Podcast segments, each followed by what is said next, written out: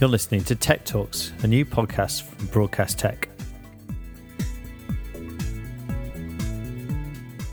Hello, I'm Jake Bickerton and I'm the editor of Broadcast Tech magazine. Welcome to a new series of podcasts from the Broadcast Tech team. Today we're talking with Derek Moore, CEO and co founder of visual effects house Coffee and TV, about the impact of coronavirus on the post production and visual effects industry. Can we start by telling us a little bit about Coffee and TV and the history of the company? So, I guess just briefly, we started seven years ago, seven and a half years ago, 2012. We just wanted to do some really cool projects with some clients. So, the idea was that we would just connect to each other remotely and present to our clients remotely. We've now got um, a couple of floors in Broadwick Street in Soho, packed full of amazing people and you know creative talent the cost of rent in Soho is obviously horrific. So you try and keep your footprint as low as possible mm. to run a you know efficient business, so that as many as much of the client's money goes on the screen rather than to the landlord. Probably a third of our staff at any one time are working remotely or have been working remotely up until last week. So all connecting into our infrastructure. And yeah, so we've got 36 people, sort of permanent staff, and then maybe 10 or so freelancers working with us at the moment. Yeah, last week we just realised we were going to have to, you know, be prepared to fully move off site so that's a great opportunity because a lot of people actually enjoy the working from home sort of flexibility. The only challenge really then was just doing it all together. You know, that's the communication piece, which we're now we're, we're sort of refining. We're, we're in day two and a half probably. So we do you know, we have a, an all company meeting at 10:45 every day, so it gives people a chance to sort of get get rolling with the day and then find any issues or blockages or see what's happened. We'll get together on, on Zoom for 10 or 15 minutes. How does that big meeting work? Because I've seen the image with you know your 36 people on screen at the same time. It looks well fun, but it looks slightly overwhelming. And, and uh, yeah, how do you do it from a logistical point of view? It's, it is fun. It's still early days, so it may become less fun as time wears on. but, um, yeah. We yeah we just have a couple of little housekeeping rules. So everybody has to be muted because all those people with open mics at that time would just be you know carnage. There's a chat window at the side, so I'll um, just give them a little sort of state of play from where we are today, because obviously every day at the moment is a rapidly changing feast. I'll either call people out if I want to hear what someone's what the view is or if anyone's got anything they particularly want to share, issues or positives or whatever's going on for them, they'll just post it in a little chat window on the right hand side, and I can see that as I'm chatting. So um, it's quite an interactive format. But it's cool. It's just really lovely to see everyone's face once a day to realise yeah. you're part of something bigger than just you in your bedroom or your office or wherever it is you work. I guess there's an argument that it's almost bringing the company together more so than uh, having the one physical building with a third of your staff, you know, working elsewhere uh, they're still working elsewhere, but you kind of feel like you're more all together, I guess. We're definitely communicating with more intention. When you're in the studio, I think you take it for granted that you sort of bump into people and you have those water cooler moments where you can yeah. kind of check in. Um, but the but the sort of conversations you have are you know can be quite flippant and um, you know sort of quite small talk, you know. Whereas when we're communicating now, you know the the reason you you know you get together at a certain time to discuss a certain thing, so the kind of the intention of the communication is a lot deeper and a lot more relevant. And so it feels like we're actually getting better at talking to each other and actually making more of an impact by communicating better. I guess we lose some of the nuances. It's harder to read other people in that sort of situation. But I'm hoping that with practice, then we will get a little bit more honest and vulnerable about actually admitting if we've got any issues that we need help with or uh, I'll certainly try and lead that um, to set by, lead by example and hope that others people will pick up on that.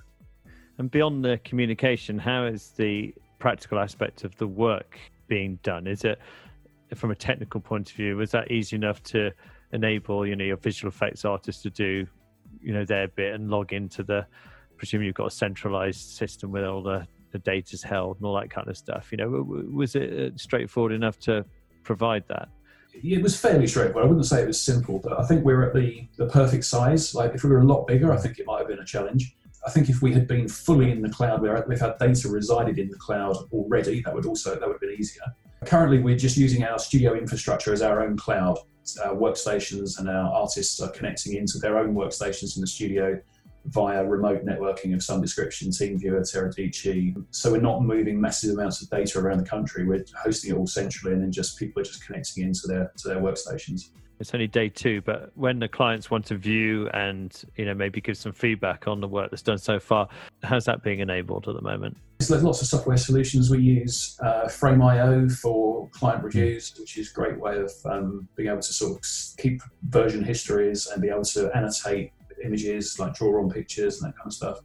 You know, we're expecting a little bit of leniency from clients. You know, they would normally like to come and sit with us and just you know watch what's going on, but that can't happen. So we need to be better at communicating what we're doing when we're doing it. You know, that communication is two sided. You know, they Yeah. need to know when to be available to approve things, and, and the production team are really stepping up in terms of managing that, that expectation of sort of schedules for for comments, approvals, that whole process. You know, that all needs to be scheduled in now as well, whereas before that was just taken as part of the, the session in the suite. You know, clients also are quite enjoying being at home and able to, you know, have a little bit of a life around their work. Yeah, that's a nice way of looking at it. I, mean, I suppose on the flip side, we did a piece that you were part of talking to lots of post production houses, visual effects companies, and they were saying on the whole, current work's fine, we've got that. But when you kind of project forward a few months, you know, clients are maybe holding out on certain projects that may or may not happen. So there's a bit of uh, uncertainty. Things are definitely being postponed. Certain things are definitely being cancelled you know what what's what's it looking like i know it's very early days but what's it looking like currently for a business impact of coronavirus for you Business impact of coronavirus, you know, you're right, it is very early to tell. Not trying to be mercenary about it because obviously it's a massive humanitarian crisis. But from a purely business perspective, you know, we create content from nothing, right? That's what we do. We create the stuff that you can't film. You know, exploding elephants on the moon is our speciality, sort of.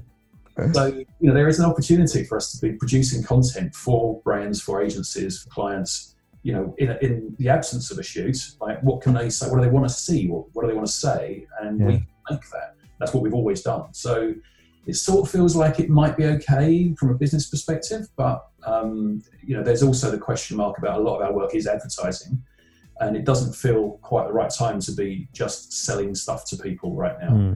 and do you think what you're learning at the moment in terms of how you're working taking your london office and then distributing that into you know wherever your employees are, are based could be something then that would change your business as well going forward. I mean, will you still need, you know, a couple of floors of very expensive real estate? I would like to think that is the this has accelerated the um, the opportunity to kind of work remotely and that whole flexible technology thing that must have accelerated by two, three, five years. I don't know. We were already looking at taking another floor in our building in Soho, and it may well be we just don't need to. We're already, you know, producing some great stuff remotely, and it will only get better from here. I think. It's a really nice, positive way of, of something that's you know on paper terrible, and sounds like it could really be a bad impact on business. Actually, if you can turn it into a positive and give you a chance to completely change the way that you work and ultimately save you money in the future from a purely business point of view, that's great. But also from a, a working point of view, your employees will probably really appreciate this too. You know, over time. You know, it feels a little bit shallow to be talking about the business. That's why we've got such a you know health crisis uh, at the moment. But I guess you know, with, you know, your broadcast magazine, and I'm running a company, and there are a lot of people's livelihoods dependent on the economy.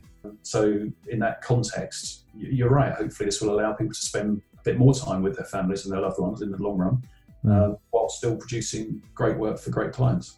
Thanks very much, Derek. It's been great. Is there anything else you want to add on this subject? The only thing that I think the unanswered question is the longer term mental health impact on people working remotely and not having that sense of support from other people. We were already doing mental health coaching for our staff for free, like once a month, check in with a counsellor in the studio. So that's all moved on, online, which is which is cool. We've started a meditation channel, so we're going to be people are welcome to come and join, and we'll do like a morning meditation together for that sort of stuff. But whether this is going to be you know, improve mental health or whether it's just a way of just maintaining it, and any other tips and techniques from your readership actually in terms of how we can look after our, our staff and our freelancers and our clients, you know, psychological fitness through all of this. Yeah. It'd be really, I'm really keen to explore that. That's a great point. Thanks, Derek.